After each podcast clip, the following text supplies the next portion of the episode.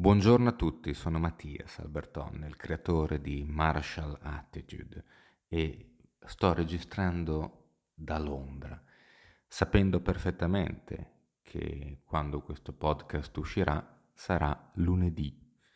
E dopo lunedì normalmente c'è martedì, un giorno di guerra, un giorno anche in cui in maniera supposta ci possa essere una fine parziale della quarantena e quindi la fine anche delle croniche di Marzia, che è nato per la quarantena. In questi giorni non ho fatto altro che ascoltare, riflettere, trovare ispirazione attraverso tutte le voci, tutti i concetti delle persone che hanno contribuito a questo podcast stanno contribuendo a questo podcast, dopo di me parleranno. E nei giorni ognuno di loro ha suggerito nuovi temi, ha espresso concetti che andrebbero approfonditi uno per uno, non solo perché li hanno suggeriti loro e quindi per approfondire la conoscenza che abbiamo di queste persone. Mauro Gibin, Alice Roveda, Vincenzo D'Agostino, Margherita De Pieri, Giancarlo Russo, Maria Chiara Esposito, Fabio Campinotti. Ma perché la disciplina declinata in tutte le accezioni che loro portano alla nostra conoscenza è affascinante. Esattamente come è nato il podcast di Marshall Attitude. Nasceva in origine per approfondire gli studi sulla psicologia dell'ipovedente e del non vedente, un progetto che sto portando avanti a scartamento ridotto attraverso il telefono con un gruppo di ipovedenti qui a Londra, ma anche con Fabio Campinotti per approfondire i temi dell'educazione, della scuola, della storia, della filosofia. E quindi abbiamo acceso poi la speranza della voce che passa attraverso internet con gli altri. Io ovviamente desidero fortemente continuare questa conversazione nei prossimi giorni per chi di loro potrà, perché ovviamente presto o tardi tutti quanti verremo nuovamente travolti dagli impegni, dalla quotidianità, dal, dalla scuola che riapre per chi ha figli, piuttosto che non le lezioni. Ma c'è anche un altro fattore che in questo momento mi rode, mi tarla, ed è ovviamente la paura, la paura che è sempre presente, perché la paura è una parte presente di quello che facciamo. La paura uccide la mente, la paura è la piccola morte che porta con sé l'annullamento totale. Guarderò in faccia la mia paura, permetterò che mi calpesti, mi attraversi e quando sarà passata non ci sarà più nulla, soltanto io ci sarò. Questo ovviamente è Frank Herbert, il creatore e scrittore di Dune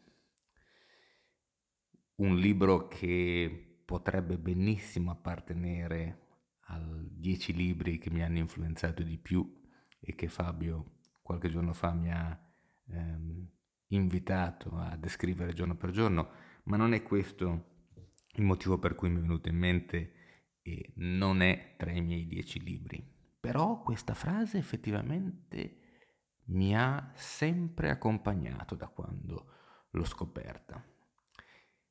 E oggi più che mai mi, mi ricorda che c'è una paura sempre sotto, che noi combattiamo e che noi disciplinatamente affrontiamo, che sia il futuro che ci attende nel breve periodo, piuttosto che non il colloquio di lavoro, piuttosto che non l'esame, piuttosto che non una conversazione con una persona che proprio non vorremmo incontrare o sentire mai più.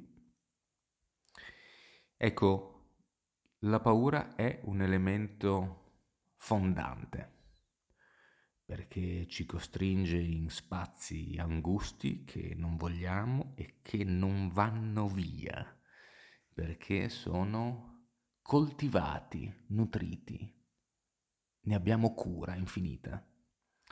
La nostra paura è nostra, ce la teniamo, la finanche desideriamo, a meno che, appunto, non ci sia un cambio di passo, non ci sia un'idea, quella di dialogare con essa, quella di avere un accomodamento, quello di avere la consapevolezza che io resto e lei passa. Buongiorno Mattias e buongiorno a tutti gli amici delle cronache di Marzia. Sono Mauro Gibin dalla Liguria, oggi soleggiata. Sì, stiamo arrivando alla fine di questa quarantena, che non la vedo onestamente troppo come una fine, ma più come un nuovo inizio. Infatti saranno assetti e abitudini nuove a cui dovremo abituarci, almeno per quanto riguarda l'Italia, una ripartenza abbastanza lenta, se vogliamo, forse giustamente, forse no, chi lo sa. E dovremo trovare un nostro equilibrio, un nostro ritmo e scappare da quelle, per ricollegarci al tema di oggi, che sono le nostre paure e soprattutto le paure che questo periodo apporta con sé.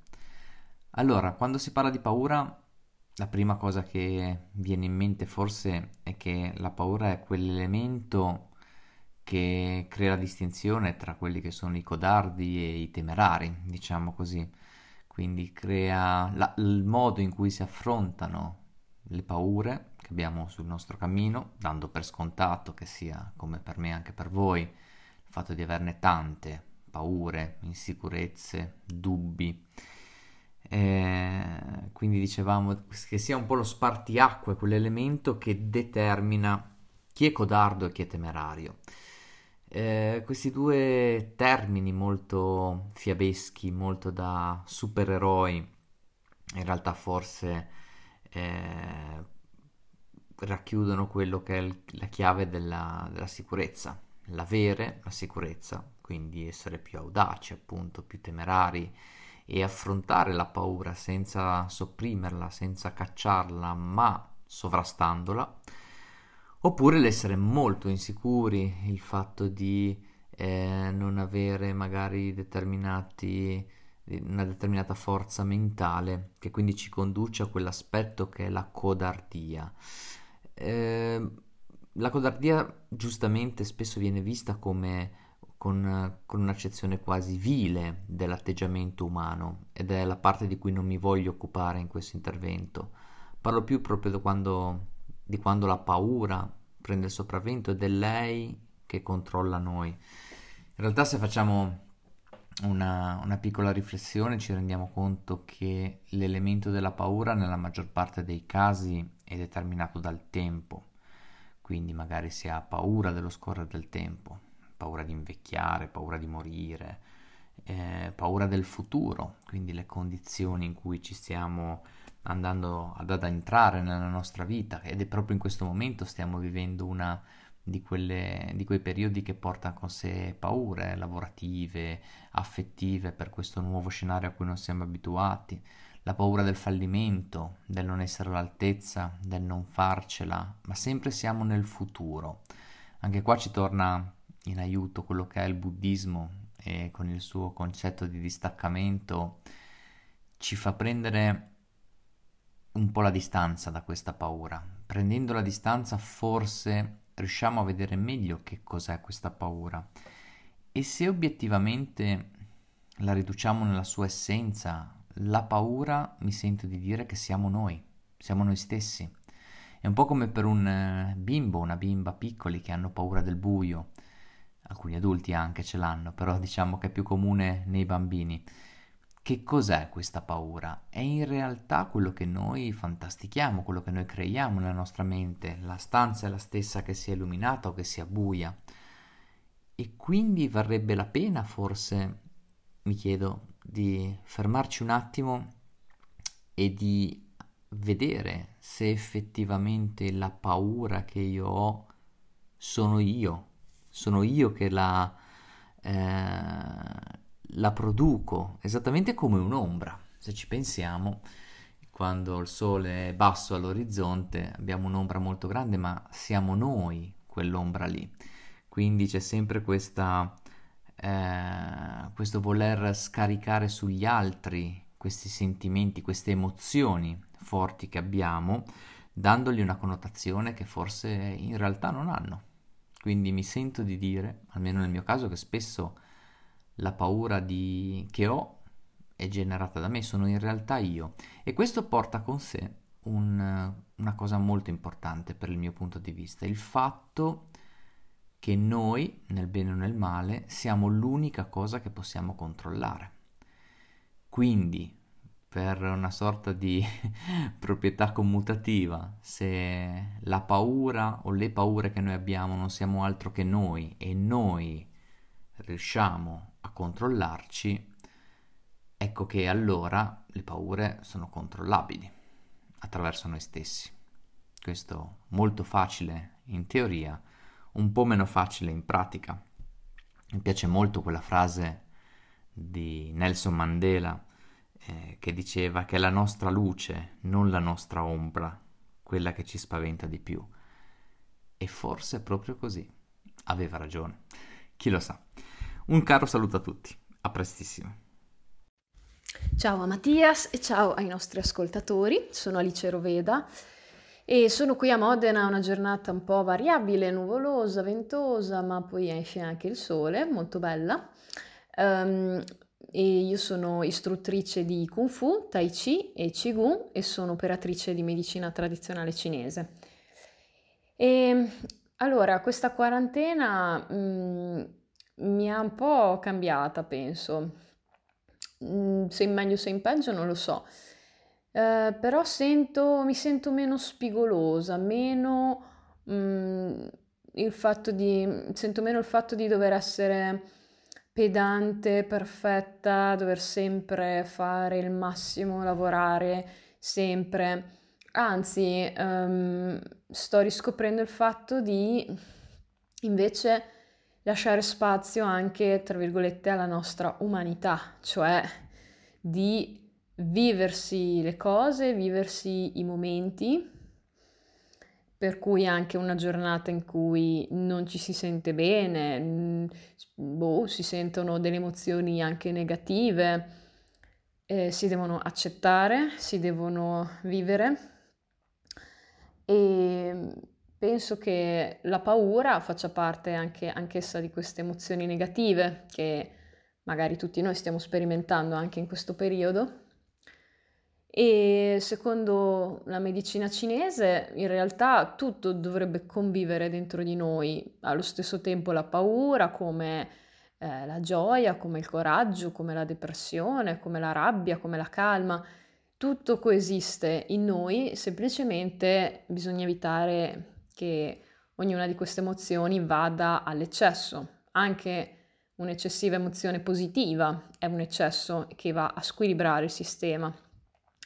E quindi in quest'ottica riprendo il concetto che, di cui parlavo prima, insomma, il fatto di accettare un po' quello che viene e mm, non so come dire, indugiarvi, cioè andarci fino in fondo, non per esempio, faccio un esempio, ah, stamattina sono depressa, dai, va bene, allora esco lo stesso, vado a fare una corsa, vedrai che dopo sto meglio.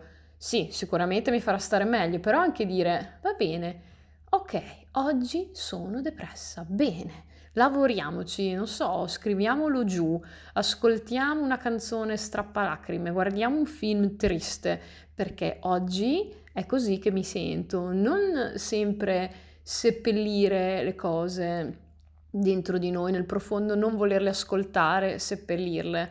Eh, e secondo me eh, la vita frenetica ci costringe per forza a fare questo.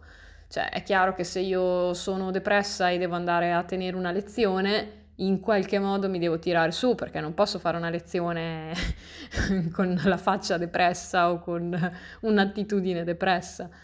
Um, e questo ci fa, secondo me, sempre più distaccare da questo aspetto emozionale che certo va trasceso a un certo punto per diventare una persona centrata ed equilibrata, ma prima di poter essere trasceso va, va compreso e non seppellito, come anche diceva Jung, di guardare in faccia la nostra ombra per poterla conquistare e trovare la luce in essa, non ignorarla, perché se la ignoriamo eh, essa avrà sempre più potere di noi perché non la conosciamo e convive in noi e ci può sabotare dall'interno senza che noi veramente ne siamo a conoscenza.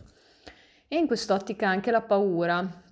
Vi dirò che in questi ultimi giorni sono stata un po' preda appunto della paura, dell'ansia per il futuro mm, e ripeto, forse ve l'ho già detto, eh, non tanto perché ho paura di non poter tornare a lavorare, ma ho paura di dover tornare a lavorare a quello stesso ritmo, ho paura che la, la vita riprenderà esattamente lo stesso ritmo di prima e ho deciso che non voglio che sia così, quindi dovrò fare degli aggiustamenti, avere coraggio di magari cambiare qualcosa della mia vita e questo mi fa paura perché eh, non so bene in che direzione questo mi porterà, magari migliore, magari peggiore, non so. Però ecco, questo discorso di ragazzi, stiamo a contatto con noi stessi, prendiamoci i nostri tempi, è giusto, sono, sono ore che nessuno ci restituirà mai e che nessun denaro vale. Eh, per cui magari lavorare qualche ora in meno, però avere tempo di fare, non di fare, di, di essere, permetterci di essere e provare quello che, che, siamo in, che, che proviamo in quel momento. E quindi sto imparando questo e se riesco a guardare in faccia quelle cose e se poi convivono in me meno traumaticamente. Quindi ho detto va bene, ok, ho paura, sono in ansia per il mio futuro in questo momento. Bene, ok, eh, è lì, Bene, l'ho, l'ho, l'ho capito, ci sto lavorando, sto cercando di capire senza troppa ansia da che parte andare, però lo so che è lì, e lo vedo. Se invece avessi detto no, ma no, ma che stupida, dai, no, ma no, dai, ma no, vedrai che va tutto bene, eh, eh, avrebbe lavorato, nel, nel, nell'inconscio questa cosa avrebbe lavorato e mi avrebbe logorato dall'interno. Per cui benvenga la paura, benvengano anche le emozioni negative, è giusto che esistano e più che altro impariamo da esse, capiamo cosa ci vogliono dire, capiamo perché abbiamo paura, eh, perché siamo tristi, perché siamo arrabbiati e se capiamo il motivo possiamo eliminarlo. E quindi sto cercando di capire dentro me stessa che non devo avere paura del futuro perché qualche cosa succederà, andrà bene, mi fido dell'universo, questo è il mio discorso. Bene, mm, mi sento così oggi, sono un po' trasognante. Hm? Io intanto vi saluto e eh, ci sentiamo la prossima volta. Ciao! Buongiorno Mattias, buongiorno a tutti i nostri ascoltatori, buongiorno ai miei colleghi delle cronache di Marzia. Siamo arrivati a lunedì eh, praticamente lunedì 4 maggio e si spera di iniziare un po' a vedere la luce. Allora, sono Vincenzo Agostino, direttore tecnico internazionale del comando Gramaga e kinesiologo. Vi parlo ancora da Firenze, penso per uh, oggi e domani probabilmente. Con uh, il nuovo decreto e tutto quanto potrò probabilmente iniziare a riavvicinarmi verso casa a Roma, finalmente. Qui oggi si parla di paura. La paura è un sentimento atavico, una, un qualcosa che ci accompagna da, dall'inizio della nostra esistenza, un'emozione primaria di difesa in generale provocata ovviamente da una situazione di pericolo. Una situazione di pericolo, come abbiamo detto anche altre volte, potrebbe essere una situazione di pericolo reale, una minaccia reale, una minaccia ipotetica, una situazione nella quale io penso di trovarmi in pericolo. Beh, sicuramente la, la situazione più pericolosa in questo momento per me, siccome conosco il mio corpo, è quella di rimanere qui a Firenze. Perché mm, la, tu sai, Mattias, la, la, convivenza con queste persone dentro casa sta iniziando a diventare un qualcosa di veramente uh, pesante, qualcosa che veramente mi sta iniziando a intaccare uh, la, diciamo la, la, mia persona in generale, non sono abituato, io sono una persona che viaggia e gira tanto e già rimanere dentro casa fisso tutto questo tempo cercando di rispettare le regole non è una cosa da poco. Figuriamoci con persone che comunque conosco, sì, ma non sono persone di famiglia realmente o persone con le quali io abbia tante cose da condividere. Quindi è una situazione nella quale più gente si trova in pochi metri quadrati, senza un balcone, senza un terrazzo, un giardino, niente, e con, con, interessi diversi, con tempistiche diverse, con voglie diverse, veramente complesso. Uh, adaptation and survive eh, quello che diciamo sempre. in questo momento penso di essermi adattato molto, penso di aver fatto una delle prove più complesse probabilmente della, della mia esistenza fino adesso. Quindi la mia paura è quella di non uh, riuscire a, a rimanere lucido ancora in questo momento, la mia paura attuale che probabilmente potrà essere sfatata nel momento in cui riesco a ritornare nella mia città natale, eh, dove comunque ho, ho, appunto più privacy e più momenti per stare da solo con me stesso e organizzare mio, la mia rinascita dopo questa, questo momento di, di quarantena.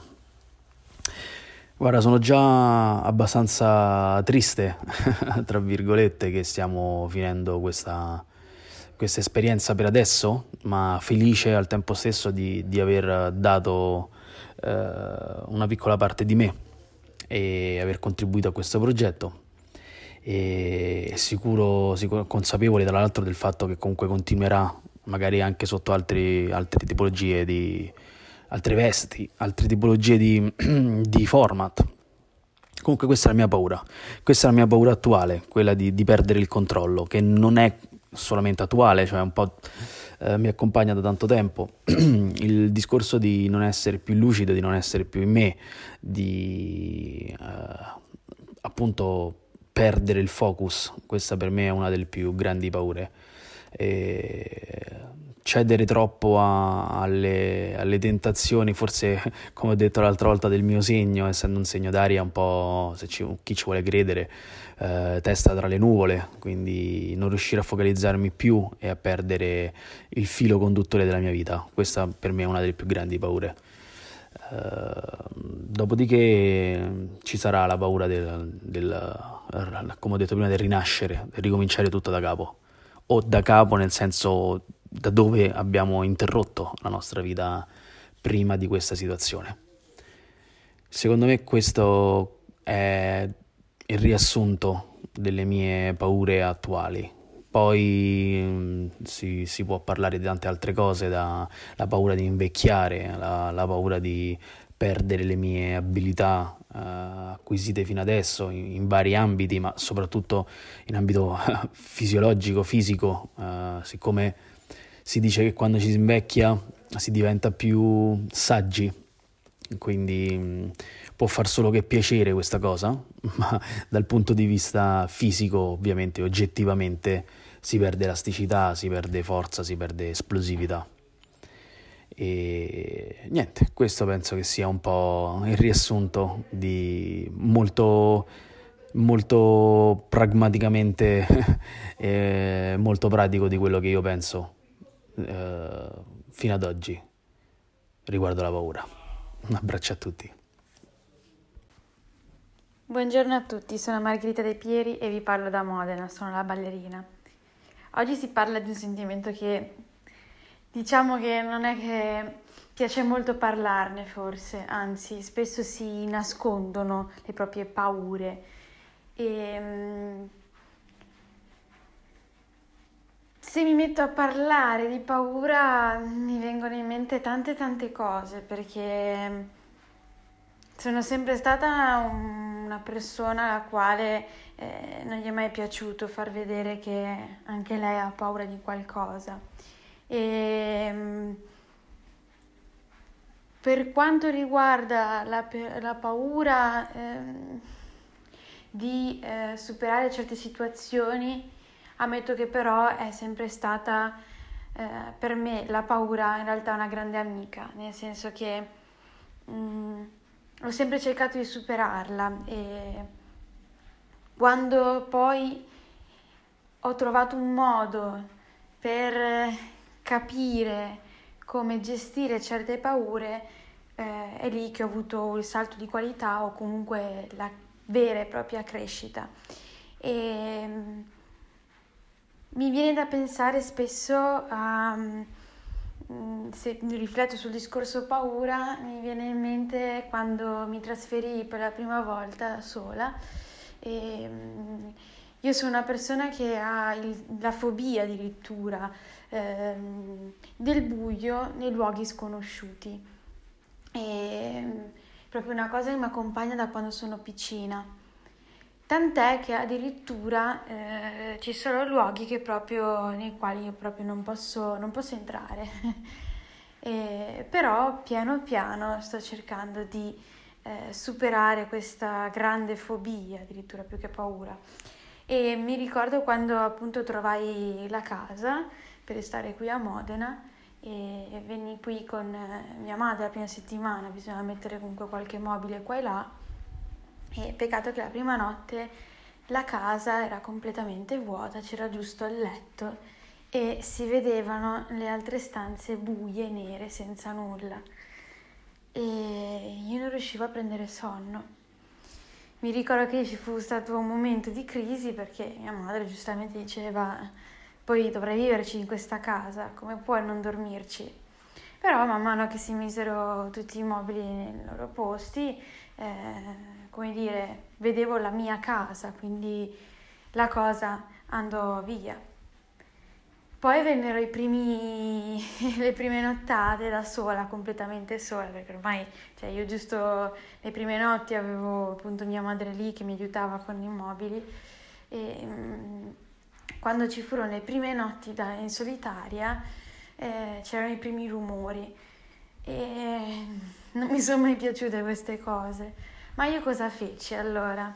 Eh, mi ricordo che eh, non accesi la luce, mi misi seduta sul letto e dissi, bene, ok, ora chiudi gli occhi, ascolta ogni rumore e capisci di cosa si tratta. Mi dicevo, ok, questo è il frigo, ok, questo è il mobile che a volte il legno si assesta, questo è il pianoforte, appunto il legno. E così andavo avanti. E ho imparato e quindi a conoscere meglio la mia casa. E a volte mi rendo conto eh, di come mh, mm, mi metta proprio a sorridere di questa situazione perché mi è capitato di dover ospitare delle mie colleghe e ogni tanto c'erano questi rumori e si sentiva la, la mia compagna ma cos'è? Io, ma no, è quello tutto così e mi viene da ridere perché prima c'ero io in quella situazione e in totale solitaria questo è semplicemente un piccolo avvenimento. Se devo pensare ad altre paure, ehm, io ho delle paure che mi, poi mi prendono proprio anche per quanto riguarda il mio lavoro, perché nella danza contemporanea spesso ci sono anche discorsi di prese, questi salti alti dove ti deve prendere una persona in aria. E io soffro di vertigini e qua riderete. E mi ricordo quando sono stata messa all'interno del, per la prima volta all'interno di questa compagnia giovanile dove fu fatto questo ammasso di gente e in fondo c'era questo ragazzo in piedi e il mio coreografo appena saputo che io avevo questa paura mi fa bene, saltali, lui ti prende, poi si gira e fa, forse, dipende se salti bene. e da lì è tutto partito un viaggio con questa mia paura. E, per cui ormai ho imparato che vai, buttati, non ci pensare. A volte devi proprio non pensare alla paura, far finta che non esista. E nel momento in cui fai finta che non esista, arrivi pian piano quel giorno che, cavoli, la paura non c'è più. O perché ti ha abbandonato lei, oppure perché proprio l'hai resa veramente talmente piccola che ormai è insulsa. E, ehm, la paura è un sentimento che, ripeto, mi ha accompagnato tante volte. Se non vado a mm, sottolineare altre situazioni perché ci manca, magari sono un po' troppo personali, però eh, se devo riflettere e dare un invito a voi riguardo la paura, beh, mh, mm, non prendetela sempre con qualcosa di tanto negativo. Ovviamente quando la si vive non è il massimo, però sono, la paura penso che sia uno di quei piccoli ostacoli che ti sorridono, perché sanno che nel momento in cui loro se ne andranno, eh, tu sarai cresciuto a livello proprio di tutto. Per cui sì, mi piace pensare alla paura come quella compagna che sa qual è il suo ruolo. E per cui quando vi si porrà di nuovo da, di fronte a voi una di queste paure, Ricordatevi che è semplicemente una sfida con voi stessi per crescere e nel momento in cui imparerete piano piano a rendere questa paura sempre più piccola e a rendere sempre più presenti voi e meno presente lei, eh, otterrete tanto. Buongiorno a tutti, sono Giancarlo Russo, fisioterapista e ipnoterapista e parlo da Roma durante gli ultimi giorni della fase 1 della quarantena dovuta al Covid-19. La paura, questa emozione che, come un corredo genetico, nasce insieme a noi quando veniamo al mondo, per delle funzioni ben specifiche che poi ci accompagna per tutto il resto della vita, cambiando frequentemente l'oggetto scatenante le sue reazioni.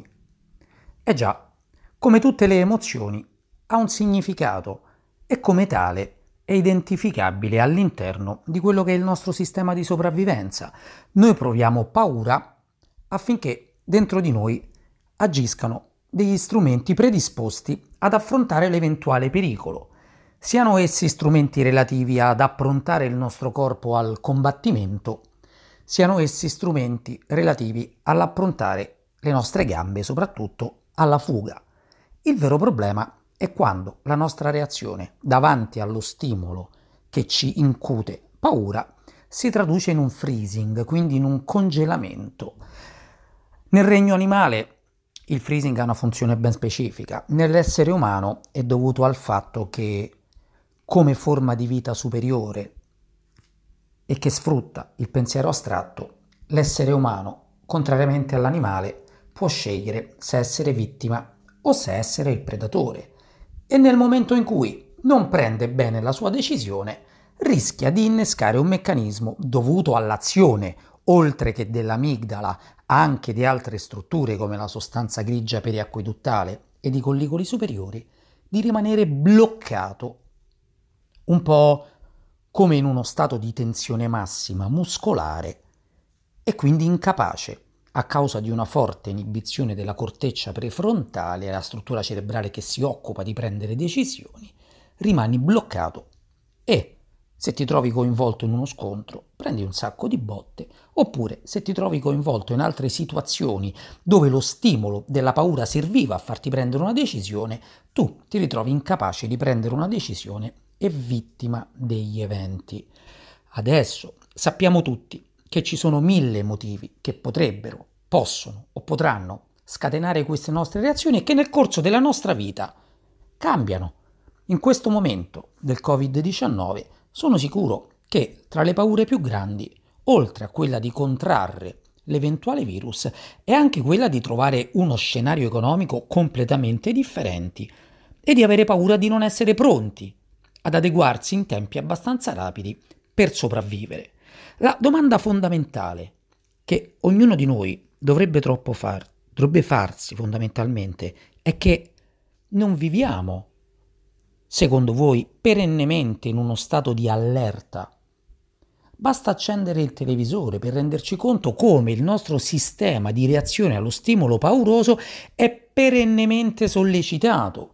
Notizie tragiche, omicidi, eh, tifoni, tsunami, epidemie, eh, lo spread, una cosa e un'altra. Il nostro sistema deputato a gestire lo stress è continuamente sotto attacco, per cui è costretto ad investire tante risorse su tanti fronti che poi, quando ci capita un vero e proprio stimolo rivolto verso noi stessi, non sappiamo dove cercare all'interno del nostro sistema nervoso la reazione adatta in quel momento. Perché? Perché ormai stiamo combattendo tante e troppe battaglie. Non dimentichiamoci mai di una cosa, la paura è un'emozione che regola una situazione prevista nel futuro, non nell'attuale, quantomeno in un futuro anche tra 5 secondi, ma comunque sempre per il nostro sistema un futuro è. E il nostro sistema nervoso ci mette a disposizione un'altra emozione per sconfiggere la paura che è la rabbia. La rabbia viene scatenata proprio per andare oltre l'emozione di paura, attingendo immediatamente ad un'altra serie di tempeste ormonali dentro il nostro corpo, scatenata dalla tachicardia, dalla secrezione di adrenalina, noradrenalina, eccetera, eccetera, il surrene che spinge e noi ci prepariamo col sangue che affluisce nel nostro volto, le narici che si dilatano, i pugni che si chiudono, le braccia che si flettono al combattimento, sia esso reale sia esso immaginario. Per cui la paura è un segnale di sopravvivenza, fondamentalmente un messaggio utile che ci arriva, che ci mette in condizioni di valutare in quel momento rapidamente e scrupolosamente l'ambiente e la situazione che ci ha messo paura. Chiaro? Per questo motivo Bisogna fidarsi sempre di se stessi. Per questo motivo bisogna, quando riceve lo stimolo della paura, rimanere saldi, approfondire il respiro. Poi, chiaramente, dipende dal genere di paura, perché se tu giri l'angolo e dietro l'angolo c'è, c'è una tigre, c'hai ben poco da ragionare, ti conviene scappare, perché se rimani fermo, la tigre potrebbe fare di te un sol boccone. Poi, sono d'accordo, tu mi dici, ah, ma dalla mia esperienza io non mi sono mai trovato faccia a faccia in modalità libera, quindi senza sbarre o senza vetri o senza un tendone di un circo davanti ad una tigre e non so come reagirei. D'altra parte non ci si può neppure preparare, perché la finzione è un conto, la reale tempesta che ti scatena una botta di paura del genere, quindi un segnale intenzionalmente brevissimo, servo e servitore del tuo intuito, ti mette davanti a una situazione che nonostante tu non conosci, già sai che da lì a poco, quindi nel futuro immediato, potrebbe diventare un attacco verso la tua sopravvivenza. Chiaro? Ecco che allora a te il sistema nervoso ti ha dotato di una lunga serie di reazioni che blocca la tua capacità decisionale, quindi la corteccia prefrontale ti dice scappa, l'amigdala comunica immediatamente il segnale di pericolo a tutti i tuoi organi interni, fino a finire con le cellule più lontane delle dita dei piedi, per metterti in condizioni di levarti di mezzo. Mm? Non è una condizione come può essere l'ansia. La paura, quella vera, è un, sogna- un segnale forte di sopravvivenza che suona soltanto in presenza di un pericolo. Quindi esiste un pericolo mentre l'ansia potrebbe essere dovuta a un qualche cosa che non esiste, che tu stai immaginando. La paura reale, quando si parla di paura, esiste un vero e proprio pericolo. Per questo la natura ti ha dotato di questo sistema raffinatissimo. È vero, la paura passa razionalmente, però bisogna vedere dentro di te. Quella paura che tu credi ormai superata, in realtà non si sta semplicemente organizzando forse cambiando oggetto del suo interesse e forse provocando dei danni un po' maggiori rispetto a quelli che avrebbe provocato se tu avessi affrontato quella paura l'avessi sconfitta al momento in cui si era presentata davanti a te. Ciao Mattias e ciao a tutti voi. Amici delle cronache di Marzia, io sono Maria Chiara e vi parlo da Cagliari. Eh, Mattias ha, ha, annunciato la fine del podcast o comunque quello che è la fine della quarantena e, e anche forse di questo esperimento nostro di conversazioni quotidiane nella forma in cui lo abbiamo fatto sinora condotto avanti. E poi ha iniziato a parlare di paura, forse ha paura di lasciarci, ecco io metto insieme le cose così e credo che non ci lasceremo, eh, almeno non ci perderemo perché dietro ognuna delle relazioni che, che, hanno, eh, che sono state il pretesto di queste conversazioni mh, mm, e la scelta che Mattias ha fatto di ciascuno di noi, ci sono eh, rapporti di stima e di considerazione, di scelta che precedevano il podcast stesso e che sicuramente con questo esperimento, eh, con questa esperienza si sono solidificati, rafforzati, evoluti e riempiti ulteriormente di contenuti, anche nel caso di amicizie di lunghissima data come la nostra. E, ehm, e, a questo proposito voglio dire che mm, una cosa che mi fa piacere scoprire e riscoprire sempre è come il passaggio del tempo che spesso fa paura, perché il tempo che passa ci avvicina alla fine di questa vita ed è questo per arrivare all'essenza della paura secondo me.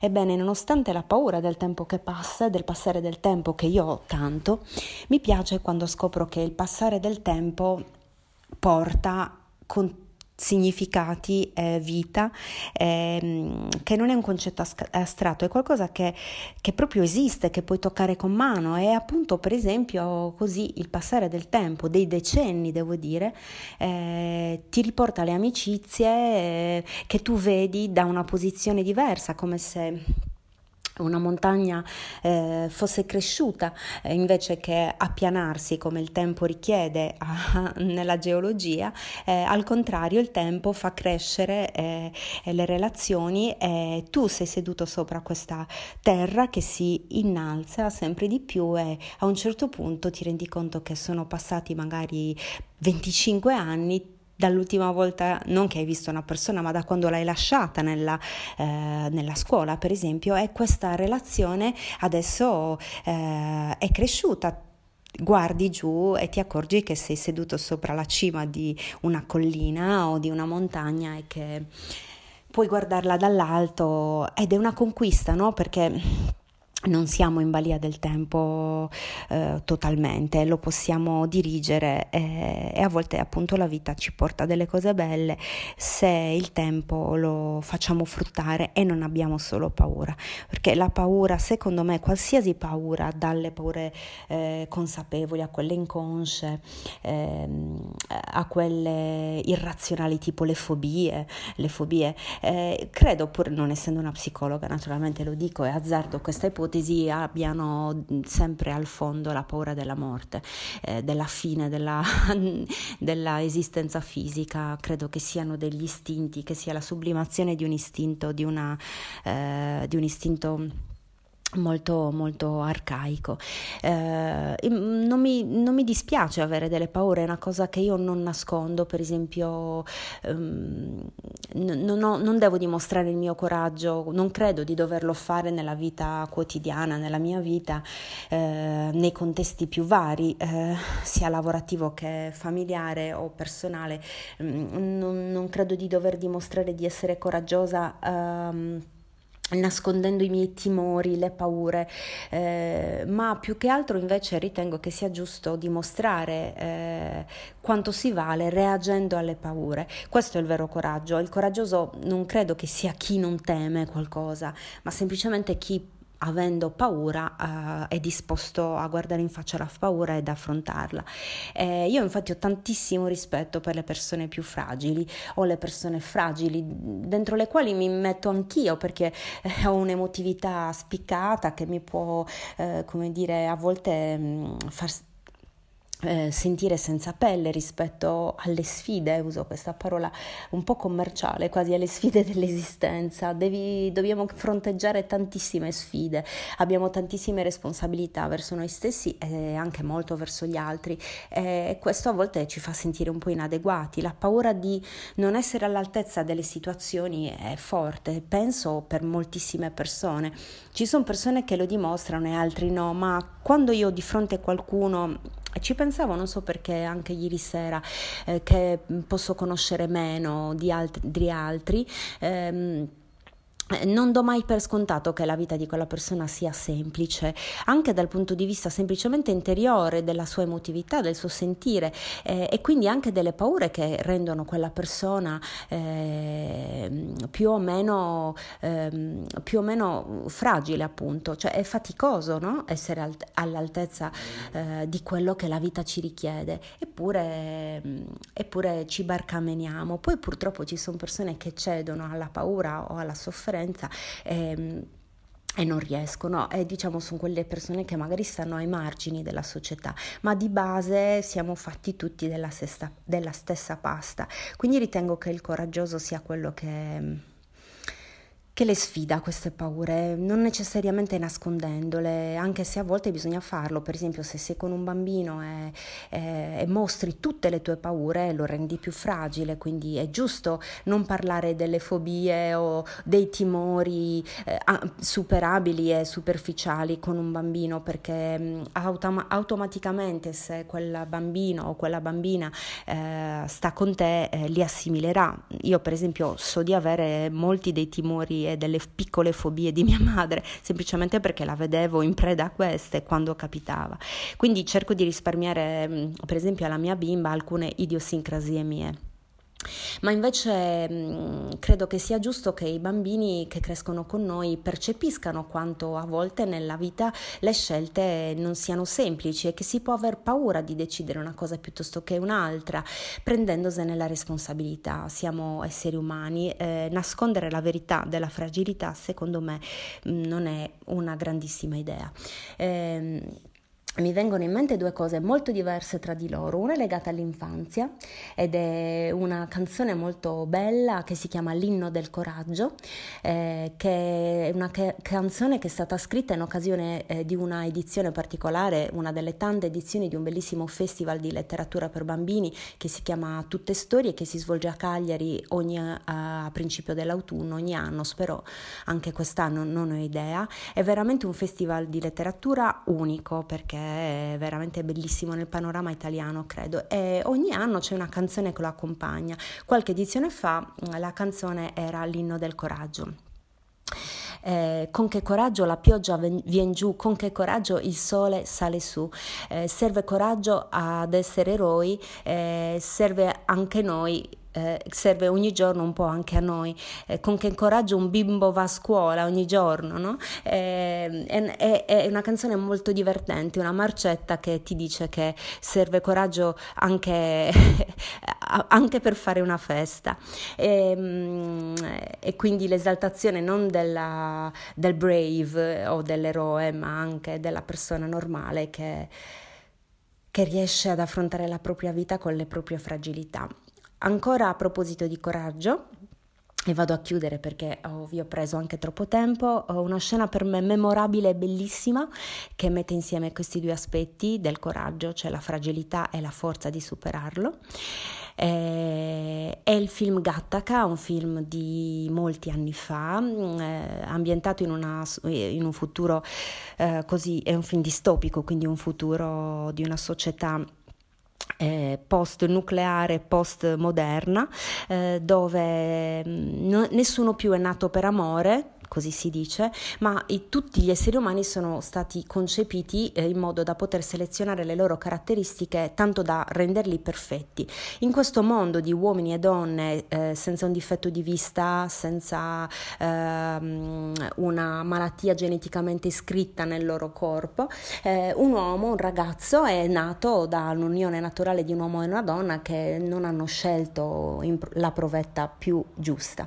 Quest'uomo sogna di fare la eh, il, ehm, l'astronauta e, eh, e, ci proverà, insomma, questo è il senso. Per essere astronauti naturalmente bisognava essere delle specie di macchine. In una scena bellissima questo, di questo film dove lui con la donna che ama eh, in giro la notte, naturalmente lui è miope ma nasconde la miopia a questa donna perché altrimenti lei avrebbe capito il segreto che lui si porta appresso, pur amandolo già. Eh, lui attraversa la strada, una strada trafficatissima, senza vedere niente di notte. Lei lo precede, fa una corsa e passa attraverso le macchine e la telecamera in quel momento mostra ehm, le luci fioche che lui schiva.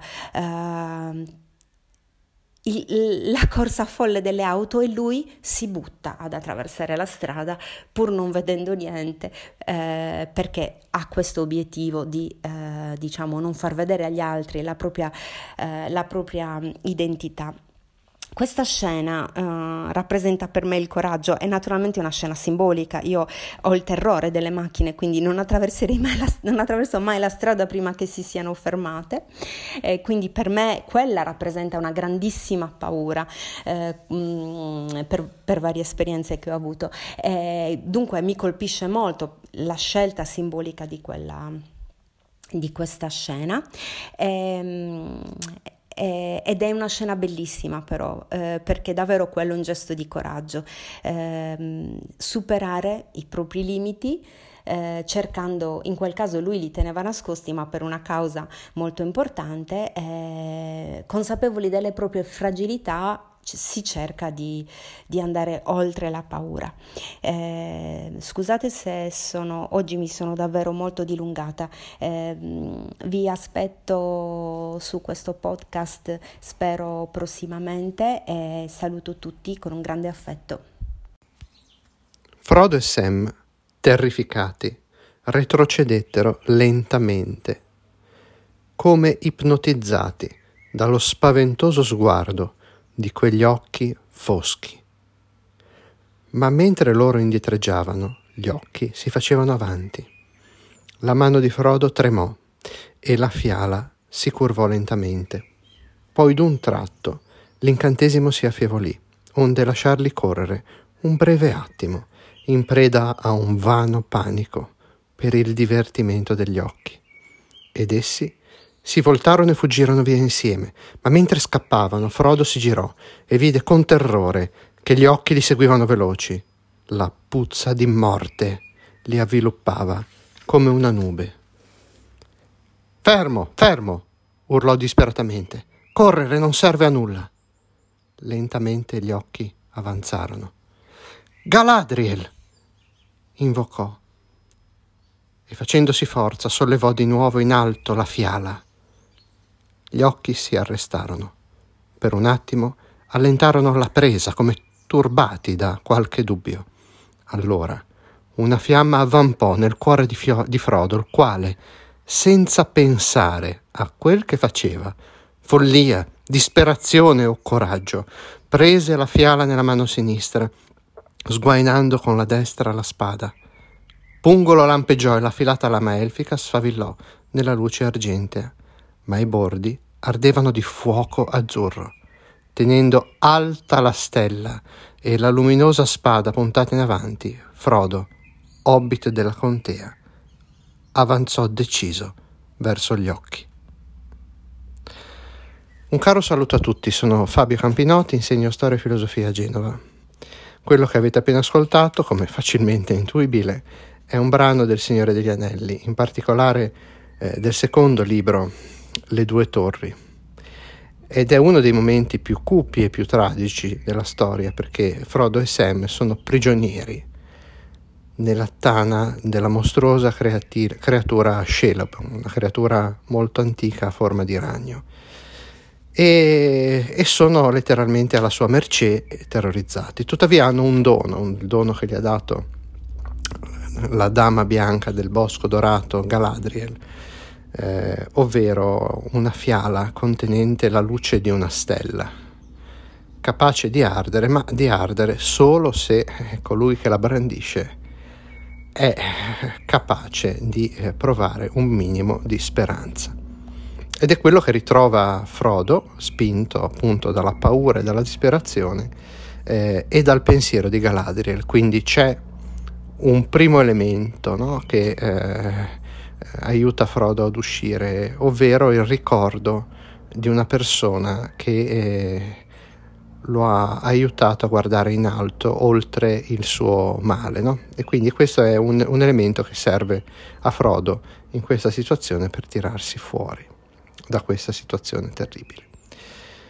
Eh, quindi entrando un po' più nel vivo, la paura, eh, nostra compagna, come ha detto Mattias, nostra amica, perché eh, la paura ci, ci, avverte, ci allerta eh, di eh, situazioni che potrebbero mettere a rischio la nostra vita o comunque di situazioni potenzialmente pericolose, però anche come potere paralizzante, come potere che ci fa rinchiudere in noi stessi e quindi pensare solo a noi stessi.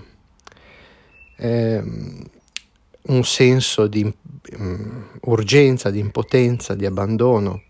Mi fa venire in mente il Salmo, il Salmo 22, eh, quando colui che prega urla e dice un branco di cani mi circonda, mi assedia una banda di malvagi hanno forato le mie mani e i miei piedi. Posso contare tutte le mie ossa. Essi mi guardano, mi osservano, si dividono le mie vesti. Sul mio vestito gettano la sorte. Ma tu, Signore, non stare lontano. Mi afforza, accorri in mio aiuto. Anche qui, in questo salmo che poi eh, si ritrova pronunciato esattamente in questo modo da da Gesù morente sulla croce, perché era un salmo ebraico che, che gli ebrei usavano recitare in, in determinate situazioni, eh, c'è un elemento che apre, che fa, fa uscire fuori eh, dal nostro cuore un, un, richiamo, lo stesso che, che Dante nella, nella selva oscura eh, rivolge, ancora non sa chi, ma in realtà è Virgilio, urlandogli miserere di me. Dante è terrorizzato e da che cosa è terrorizzato? È terrorizzato dal suo male. Su questo avevamo già affrontato alcune cose in, in precedenza. È terrorizzato da qualcosa che si porta sempre appresso. Quindi la paura è qualcosa che può anche essere paura di altre parti di noi che ci portiamo dietro e che molto spesso preferiamo non guardare in faccia. E questo mi porta a un altro mh, mm, eh, episodio, è un episodio che si trova narrato nel diario di uno scrittore di Fyodor Dostoevsky, eh, che eh, lui stesso ci racconta. Eh, in questo contesto che è, si potrebbe intitolare Il contadino Marei, Bene, Dostoevsky ci vuole raccontare un episodio particolare della sua vita di quando era bambino, ehm, che però stranamente ricollega un altro episodio della sua vita di quando era giovane, ovvero quando aveva 29 anni e si trovava incarcerato, condannato ai lavori forzati per motivi politici. È Pasqua, Dostoevsky, credente, sta cercando di trovare un minimo di raccoglimento spirituale per poter eh, rivolgere la sua attenzione al mistero della risurrezione. E però a Pasqua, in quella colonia penale, in quel carcere, ehm, e beh, ai, ai, ai, prigionieri era concesso di ubriacarsi, per cui erano tutti ubriachi marci e eh, praticamente la quasi totalità dei, dei, prigionieri da ubriachi tiravano fuori il peggio di sé. No? Per cui Dostoevsky li guarda, li guarda con un senso eh, di, di, rabbia, di, di schifo, eh, di ribrezzo, no? Eh, se non che proprio mentre sta per pronunciare una frase mh, mm, eh, di, di, di, odio nei confronti di questi detenuti, un altro detenuto politico gli dice in francese come odio questi delinquenti.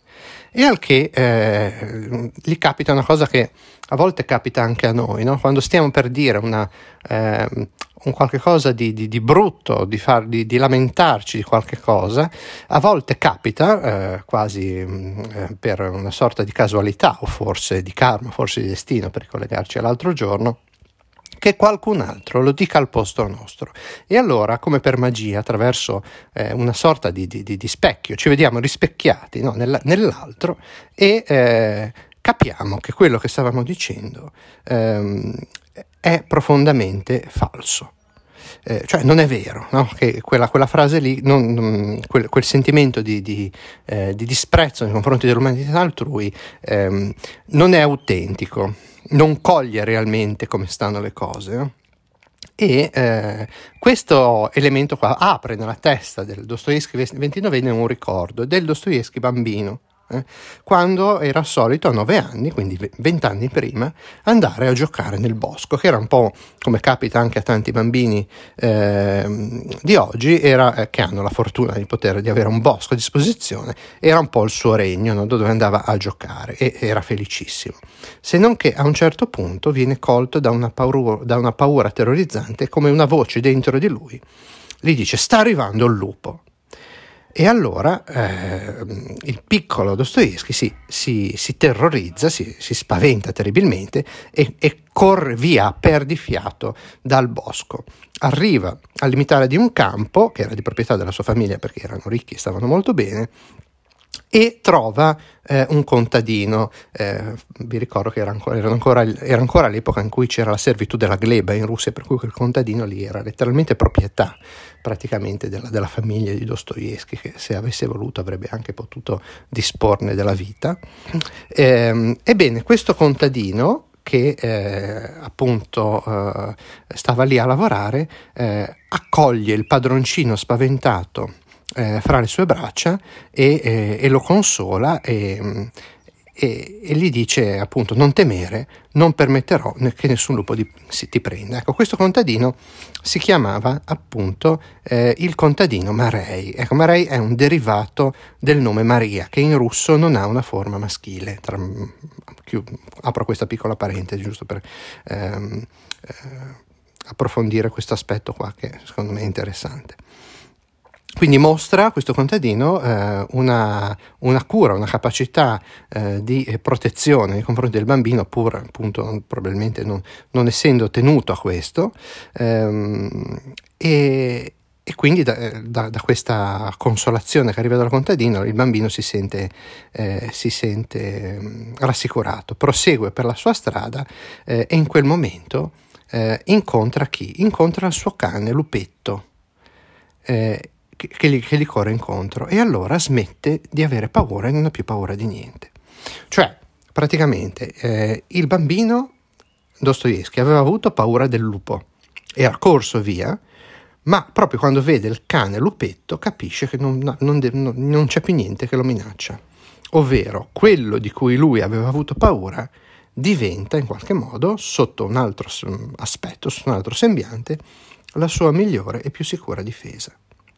Questa cosa qua Dostoevsky se la ricorda appunto in carcere quando stava per pronunciare una, una frase di disprezzo nei confronti degli altri contadini. Eh, probabilmente i volti bestiali degli altri contadini in preda all'alcol, quindi potremmo dire lupeschi, eh, gli fanno venire in mente questo contadino Marei eh, per, e vede, vede ne, ne, nei volti dei, dei, eh, storpiati dall'alcol di questi detenuti, vede la possibilità dei volti, eh, del volto del contadino Marei. Eh, e quindi sostanzialmente riesce a vedere il vero volto dell'umano? Hm? riesce ad andare oltre, inizia a vedere quello che si nasconde in qualche modo dietro al volto di ogni uomo, ovvero potremmo dire l'immagine di Dio, se siamo credenti, o comunque l'immagine di quel mistero di bene che è nascosto in ogni persona umana, anche appunto in quei detenuti. Quindi, tornando a quello che dicevo prima, quindi anche nelle, nella parte più eh, brutta di noi, no? quella che, che, noi vorremmo che nessuno eh, potesse mai riuscire a vedere. E quindi c'è questa incredibile conversione, questa capacità di abbracciare che eh, significa anche abbracciare le proprie paure. Un caro saluto a tutti.